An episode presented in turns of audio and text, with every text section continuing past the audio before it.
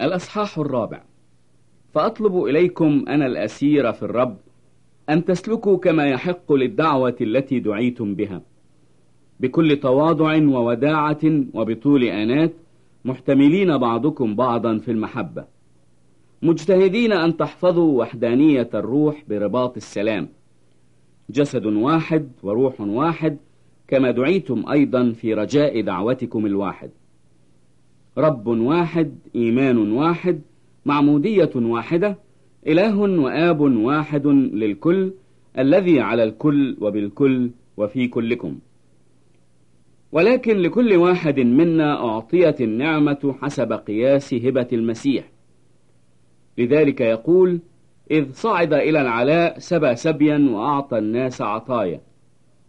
وأما أنه صعد فما هو إلا أنه نزل أيضا أولا إلى أقسام الأرض السفلى.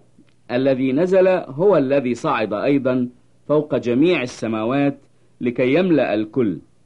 وهو أعطى البعض أن يكونوا رسلا والبعض أنبياء والبعض مبشرين والبعض رعاة ومعلمين لأجل تكميل القديسين لعمل الخدمة لبنيان جسد المسيح. إلى أن ننتهي جميعنا إلى وحدانية الإيمان ومعرفة ابن الله إلى إنسان كامل إلى قياس قامة ملء المسيح. كي لا نكون فيما بعد أطفالا مضطربين ومحمولين بكل ريح تعليم بحيلة الناس بمكر إلى مكيدة الضلال. بل صادقين في المحبة ننمو في كل شيء إلى ذاك الذي هو الرأس المسيح الذي منه كل الجسد مركبا معا ومقترنا بمؤازرة كل مفصل حسب عمل على قياس كل جزء يحصل نمو الجسد لبنيانه في المحبة. فأقول هذا وأشهد في الرب أن لا تسلكوا فيما بعد كما يسلك سائر الأمم أيضا ببطل ذهنهم. إذ هم مظلموا الفكر ومتجنبون عن حياة الله لسبب الجهل الذي فيهم بسبب غلاظة قلوبهم. الذين إذ هم قد فقدوا الحس أسلموا نفوسهم للدعارة ليعملوا كل نجاسة في الطمع. وأما أنتم فلم تتعلموا المسيح هكذا.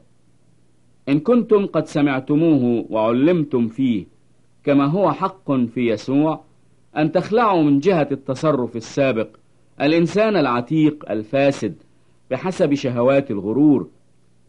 وتتجددوا بروح ذهنكم وتلبسوا الإنسان الجديد المخلوق بحسب الله في البر وقداسة الحق.